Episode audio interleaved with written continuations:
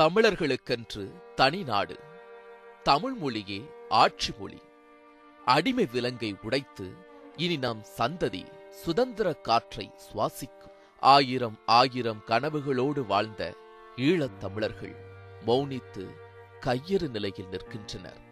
ஈழ தேசத்திற்காக போராடிய லட்சக்கணக்கான மக்கள் பேரழிவை சந்தித்து கசப்பான ஒரு முடிவை எட்டி துவண்டு போய் இன்று அகதிகளாக வாழ்ந்து கொண்டிருக்கின்றனர்.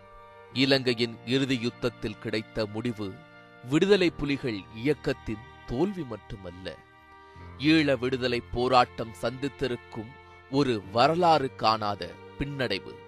ஈழத் தமிழர்கள் அழித்தொழிக்கப்பட்டது எப்படி? ஈழத்தின் இறுதி யுத்தத்தில் தமிழர்கள் கொத்து கொத்தாக கொன்று குழியில் போடப்பட்டது எப்படி? ஈழப் போராட்டத்தின் முன்னணியில் சென்ற விடுதலை புலிகள் பின்னடைவை சந்தித்த புள்ளியது இந்த கேள்விகளுக்கெல்லாம் பதிலை காண வேண்டுமென்றால் ஈழத்தமிழர்களின் போராட்டத்தை திரும்பி பார்க்க வேண்டியுள்ளது. ஈழத்தமிழர்களின் தனிநாடு கோரிக்கைக்கான முதல் அத்தியாயம் ஆயிரத்தி தொள்ளாயிரத்தி ஐம்பத்தி ஆறாம் ஆண்டு எழுதப்பட்டது. ஒரு நாவலுக்கான முன்னுரை போல அமைந்த அந்த ஆண்டு இரத்தத்தாலும் தியாகத்தாலும் சதையும் வாழ்வுமாக தனது முதல் பக்கத்தை துவங்கியது. பண்டார நாயக்கா தலைமையிலான அரசு சிங்களத்தை இலங்கையின் ஆட்சி மொழியாக அறிவிக்கும் முடிவுக்கு வந்து பணிகளை துரிதப்படுத்தியது. இதனை அறிந்த தமிழர்கள் தந்தை செல்வாவின் தலைமையில் காலேஃபேஸ் விடுதி வழியாக அறவழியாக சென்ற தமிழர்களை திடீரென்று திரண்ட ஒரு கூட்டம் சரமாரியாக வெட்டி வீழ்த்தியது. இலங்கையில் சிங்களத்தை ஆட்சி மொழியாக கொண்டுவர தமிழர்கள் எதிர்ப்பதா? ஒருவரை விடக்கூடாது என முடிவெடுத்து கையில் கிடைத்த ஆயுதங்களை எடுத்து தாக்க துவங்கினர். சிறிது நேரத்தில் பத்தாயிரத்திற்கு மேற்பட்ட சிங்களர்கள் திரண்டு விட்டனர். எக்காரணம் கொண்டும் திருப்பி தாக்கக்கூடாது என தந்தை செல்வாவின் உத்தரவு தமிழர்களின் கைகளை கட்டி போட்டது. செய்வதறியாது திகைத்த தமிழர்கள் சிங்களவர்களிடமிருந்து உயிரை காப்பாற்றிக் கொள்ள அங்கும் இங்கும் சிதறி ஓடினர். தந்தை செல்வாவின் மகன்கள் மனோகரன் வசீகரன் சிங்களர்களால் தூக்கி வீசப்பட்டனர். மதம் பிடித்த யானையைப் போல் மாறிய சிங்கள கூட்டம் அறவழி போராட்டத்தில் ஈடுபட்டவர்களை மட்டுமல்ல தமிழர்களின் வீடுகளிலும் கடைகளிலும் புகுந்து தாக்கினார்கள். சூறையாடினார்கள். பேருந்து ஆட்டோ மிதிவண்டி சாலையில் செல்கின்ற தமிழர்கள் ஒருவரையும் விடவில்லை. ஆயினும் போராட்ட குழு நாடாளுமன்றத்தை அடைந்தது. பிரதமர் பண்டார நாயக்காவின் அலுவலகத்திற்குள் ரத்தம் சொட்ட சொட்ட தந்தை செல்வாவின் ஆதரவாளர்களான அமிர்தலிங்கமும் சுந்தரலிங்கமும் நுழைந்தனர். தங்களின் கருத்தை மனுவில் குறிப்பிட்டு பண்டார நாயக்காவிடம் கொடுத்தனர். அவர்கள் சென்ற பின் அந்த மனு குப்பை தொட்டியில் வீசப்பட்டது. தமிழர்கள் மீதான இந்த இனவரி திடீரென தோன்றியது அல்ல. பல ஆண்டுகளாக சிங்களர்களின் மனதில் கனத்து கொண்டிருந்த நெருப்பு. கிடைத்த சிறு சந்தர்ப்பத்தை பயன்படுத்தி எரிமலையாக வெடித்தது. தமிழன் எங்கெல்லாம் வசிக்கிறான் அவர்கள் வீடு கடைகள் எங்கெல்லாம் உள்ளது என சுலபமாக கண்டுபிடித்து தாக்கினார்கள்.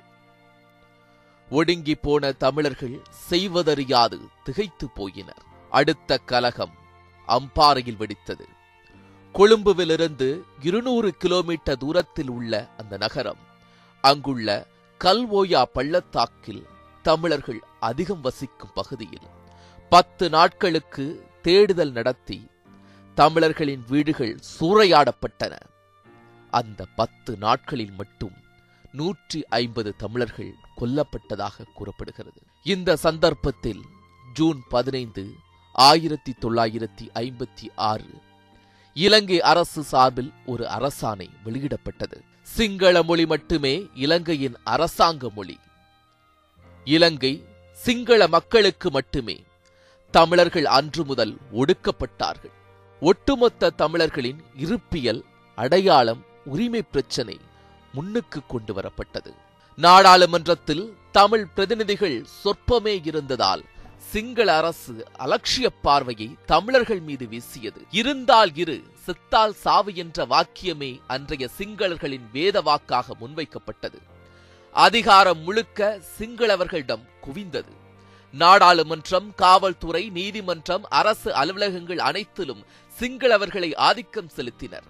தமிழர்கள் அதிகாரப்பூர்வமாக சிறுபான்மைப்படுத்தப்பட்டனர். தமிழர்கள் மீதான இந்த இனவெறி தாக்குதலுக்கு ஈவு இரக்கமற்ற ஒடுக்குமுறைக்கும் காரணம் தேட வேண்டுமென்றால் ஆங்கிலேயர்களின் ஆட்சி காலத்தில் தொடங்க வேண்டும்.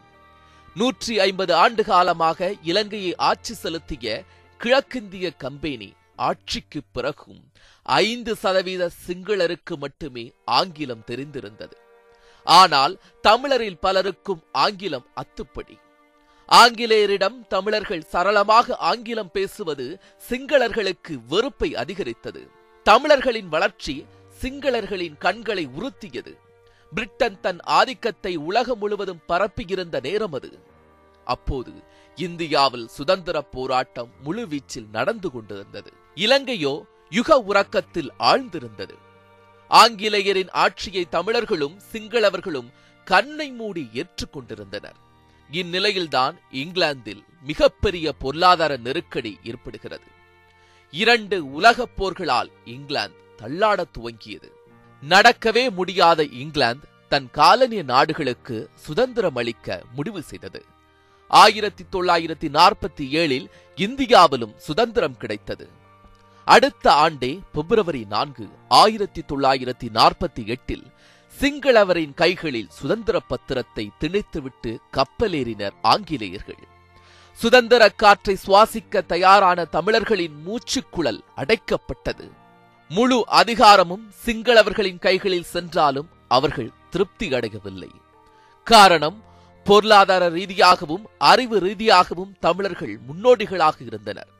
சிங்களவர்களின் இந்த இயலாமை கோபமாக மாறியது. கோபம் வெறுப்பானது.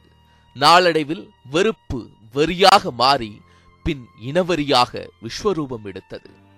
இந்த சூழலில்தான் பண்டார நாயக்கா முதலில் சிங்கள மகாசபை எனும் அமைப்பை தொடங்கினார்.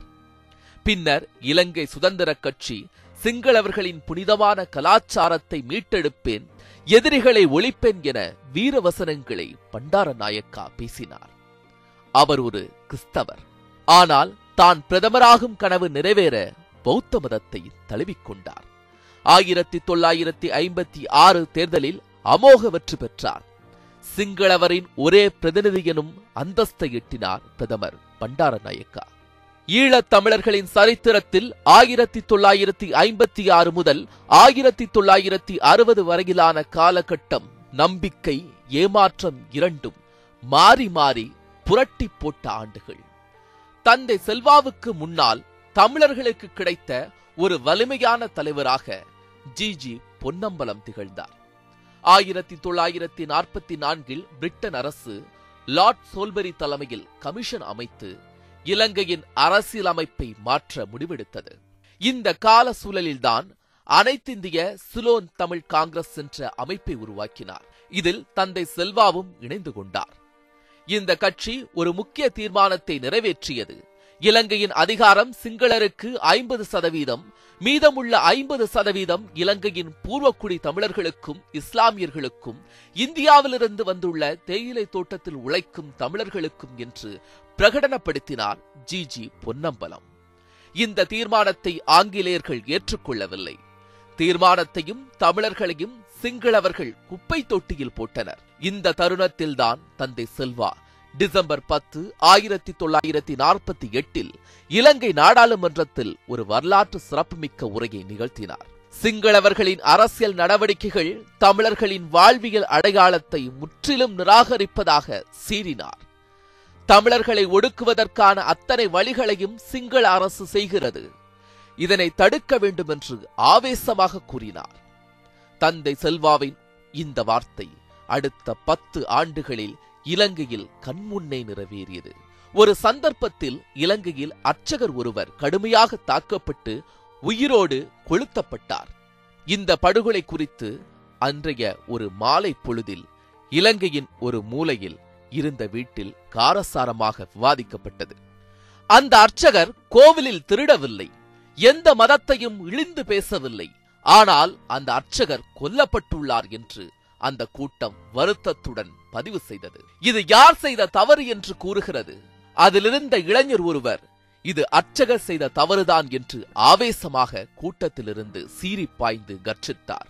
சாந்தமான குடும்பத்தில் ஆக்ரோஷமான வார்த்தையை கேட்ட அந்த இளைஞரின் தந்தை நிதானத்தை இழக்கிறார். நீ என்ன சொல்கிறாய்? என்கிறது அந்த கூட்டம். ஆம் தன்னை தாக்கிய அந்த சிங்களவர்களை தாக்காத அந்த அர்ச்சகரின் தவறுதான் எல்லாம் என்று உடல் பதபதைக்க குமுறுகிறார். அந்த நேரத்தில் அந்த கூட்டத்தில் இருந்த வேலுப்பிள்ளை என்ற முதியவர் பிரபாகரா நிதானம் என்று அந்த இளைஞரை சாந்தப்படுத்துகிறார். இந்த சூழலில்தான் ஆயிரத்தி தொள்ளாயிரத்தி ஐம்பத்தி எட்டில் யாழ்ப்பாணத்தில் ஓடும் அனைத்து பேருந்தின் எண் பலகைகளிலும் ஸ்ரீ என்ற எழுத்தை சிங்களவர்கள் எழுதுகின்றனர். இதை பார்த்த இளைஞர் கூட்டம் ஸ்ரீ என்ற எழுத்தை அழித்தது நிதானத்தை இழந்த சிங்களவர்கள் கண்ணில் பட்ட அனைத்து தமிழ் பெயர் பலகைகளையும் தார் போட்டு அளிக்கிறார்கள் கடைகள் சூறையாடப்படுகின்றன. தமிழர்களின் வீடுகள் கொளுத்தப்படுகின்றன. ஆண் பெண் குழந்தைகள் வயதானவர்கள் என பாகுபாடின்றி அனைவரையும் வெட்டி வீழ்த்துகின்றனர். இலங்கையின் யாழ் நகரமே வலி அழுகை மரண ஓலத்தால் திக்கு முக்காடுகிறது மே இருபத்தி ஐந்து. ஆயிரத்தி தொள்ளாயிரத்தி ஐம்பத்தி எட்டு அன்று மட்டும். பொலனருவா பகுதியில் நூறு தமிழர்கள் கொல்லப்பட்டனர். அழுகையும் கோபமும் பொங்கி வந்தது பிரபாகரனுக்கு. அர்ச்சகரை எரித்த சிங்களர்கள் அத்தையின் கணவரை அடித்தே கொன்ற சிங்களர்கள் நூற்றுக்கணக்கான குழந்தைகள் நூற்றுக்கணக்கான குடும்பங்களை அழித்த சிங்களவர்களை அழிக்க வேண்டும் என்று ஒரு இளைஞர் கூட்டத்தை தயார்படுத்திக் கொண்டு களமாட இறங்கினார். தந்தை செல்வாவையும் அவரது கட்சியையும் கேள்வி கேட்டார். யார் ஒடுக்குகிறார்களோ அவர்களிடமே தமிழர்கள் சரணடைகிறார்கள். எஜமானரே அடிமைகளை விடுவிப்பார் என்று எதிர்பார்க்கிறார்கள். ஓனாய் மானை விட்டுவிடும் என்று எதிர்பார்க்கிறார்கள். தந்தை செல்வா எனும் கட்டிலுக்குள் நீங்கள் அனைவரும் பதுங்கிக் கொள்கிறீர்கள் என பிரபாகரன் விமர்சித்தார்.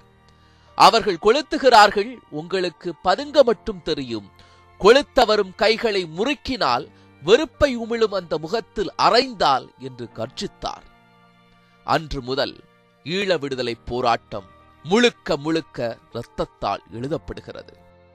ஆயிரத்தி தொள்ளாயிரத்தி ஐம்பத்தி எட்டாம் ஆண்டுக்கு பிறகு இரண்டாயிரத்தி ஏழாம் ஆண்டு வரை ஈழ விடுதலை போரில் மிகப்பெரிய திரை விழுகிறது. இந்த திரையை விலக்கிவிட்டு பார்த்தால் உற்றார் உறவினர்களை பறிகொடுத்துவிட்டு யாருமில்லாத அனாதைகளாக படுகாயமடைந்தும் கை கால்கள் முடமாகியும் முட்கம்பியிடப்பட்ட வதை முகாம்களில் வேதனைகளிலும் துடிக்கின்றனர் ஈழத்தமிழ் மக்கள். ஆயிரத்தி தொள்ளாயிரத்தி எண்பத்தி மூன்று ஜூலை கலவரத்தை அடுத்து ஜெயவர்த்தனை அரசிற்கு எதிராகவும் ஈழத்தமிழ் மக்களுக்கு ஆதரவாகவும் பொங்கி எழுந்த தமிழகம் ஒரு பார்வையாளனாக நிற்கிறது. இக்கொடிய இன அழிப்பு போரில் சீனாவும் பாகிஸ்தானும் ஆயுதங்களை வழங்கியதாக விடுதலை புலிகள் புலம்புகின்றன. அமெரிக்காவையும் மேற்குலக நாடுகளையும் ராஜபக்சே அலட்சியப்படுத்தி பேசிய பின்னரும் சிங்கள அரசிற்கு அரணாக நிற்கிறது உலக நாடுகள்.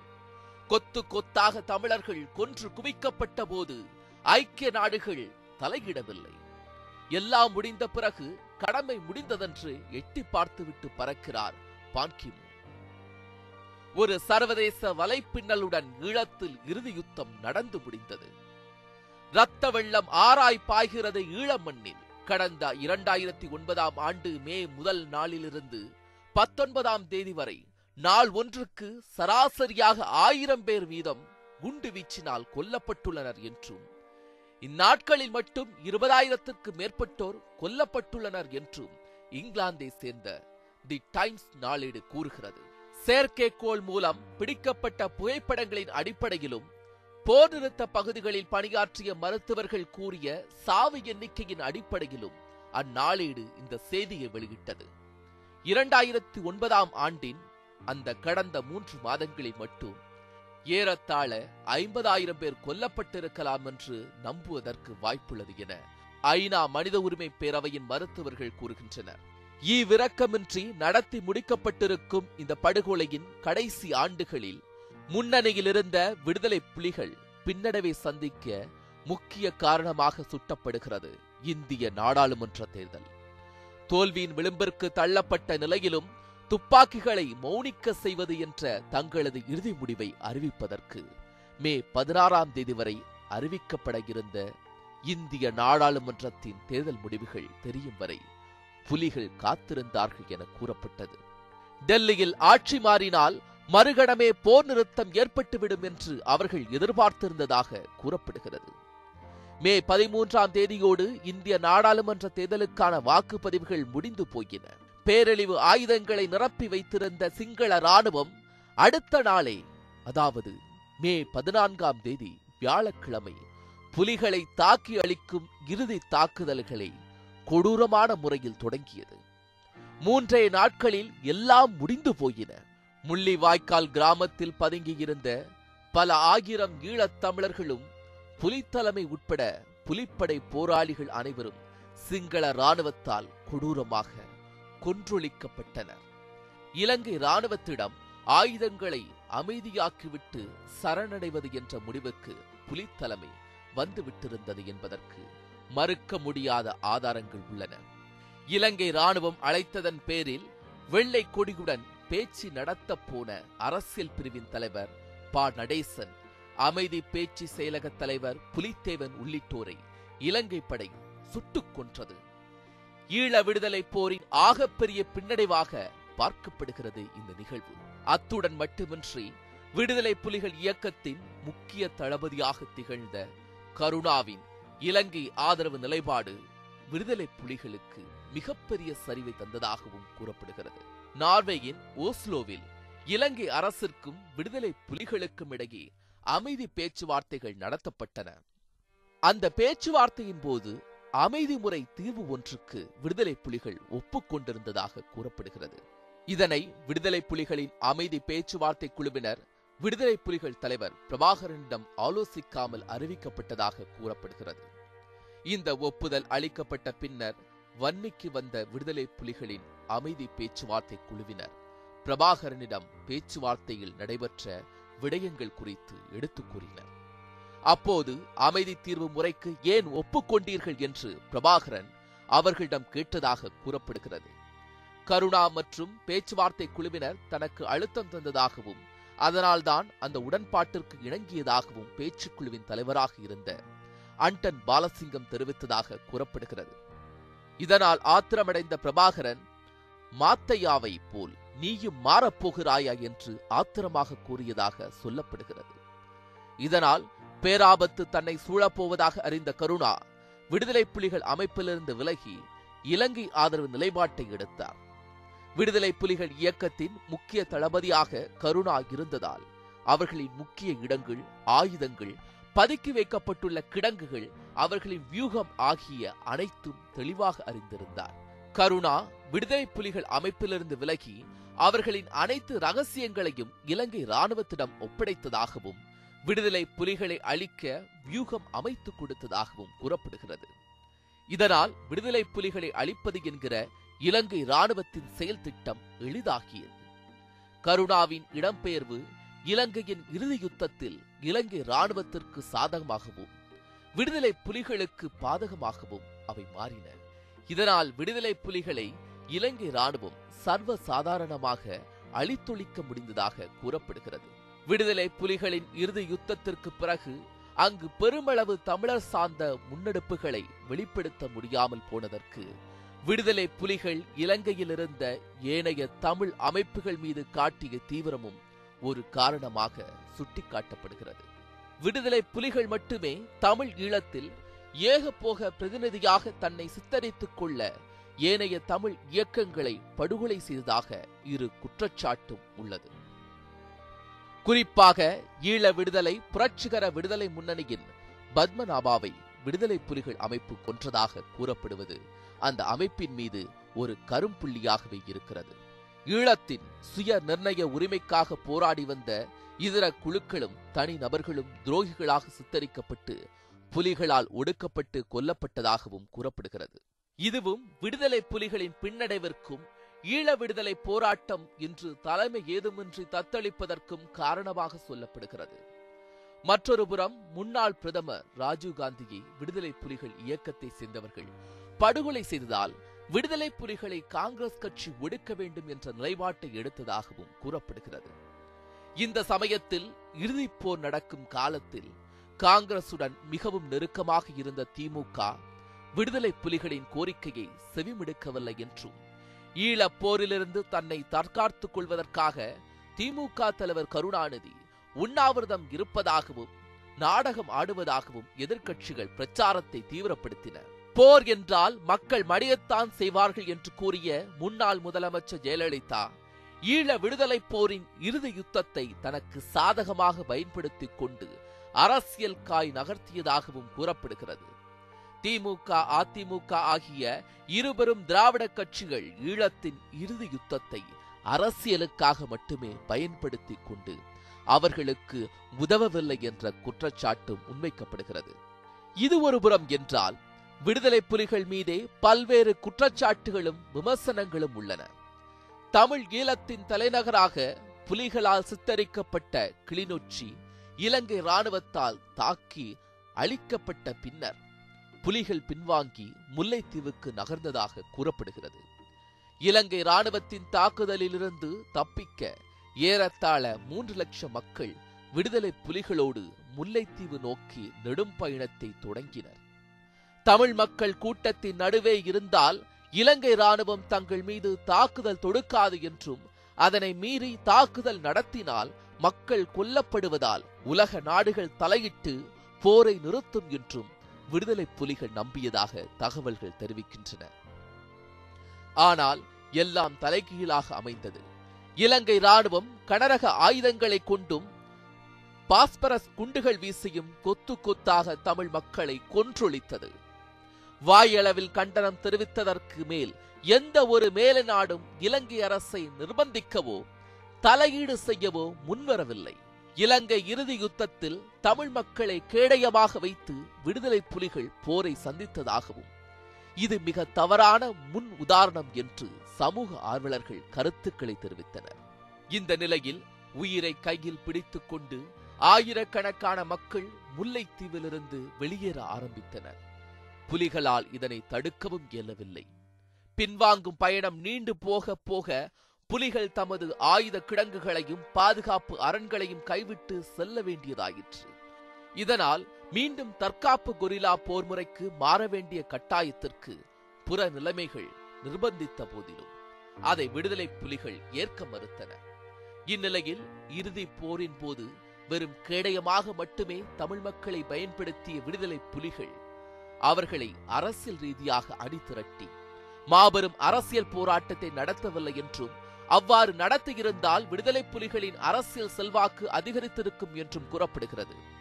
தந்தை செல்வாவின் அரசியல் நகர்த்தல்களால் தோல்வியில் முடிந்த போராட்டங்களையும் இலங்கை அரசின் இனவரி தாக்குதல்களால் வெறுத்து போன பிரபாகரன் அந்த முன்னெடுப்பை கையில் எடுக்கவில்லை என்றும் கூறப்படுகிறது. எத்தனையோ கிளர்ச்சியாளர்களையும் போராட்ட குழுக்களையும் உலகம் கண்டுள்ளது. அவர்களில் தனித்துவமாக திகழ்ந்த விடுதலை புலிகள் தங்களின் இயக்கம் தங்களின் எதிர்கால முடிவை கோரமாக சந்திக்க அவர்களுக்கு எதிராக உலக நாடுகளும் தமிழக அரசியல் கட்சிகளும் இருந்ததாக குற்றச்சாட்டு உள்ளது மற்றொரு புறம் ஆயுத ரீதியாக பலமாக இருந்த விடுதலை புலிகள் அரசியல் ரீதியாக தங்களது கொள்கைகளை உலக நாடுகளின் கவனத்திற்கும் இலங்கை தமிழ் மக்களின் கவனத்திற்கும் கொண்டு செல்ல முடியாமல் போனது ஆகப்பெரிய பின்னடைவாக கருதப்படுகிறது. இதனால் இன்றைக்கு விடுதலை புலிகளின் அழிவிற்கு பிறகு இலங்கையில் காத்திரமான அரசியல் முன்னெடுப்புகள் இல்லாத சூழல் ஏற்பட்டுள்ளது. இனியும் இலங்கை மண்ணில் காத்திரமான முன்னெடுப்புகள் வராமல் போகாது என்று கூற முடியாது. ஆனால் இனிவரும் தலைமுறையினர் தமிழ் ஈழம் தொடர்பான தங்களது முன்னெடுப்புகளை அறிவு தளத்தில் மேற்கொள்வதே அவர்களின் வெற்றிக்கு வித்தாக அமையும் என்பதில் சந்தேகமில்லை.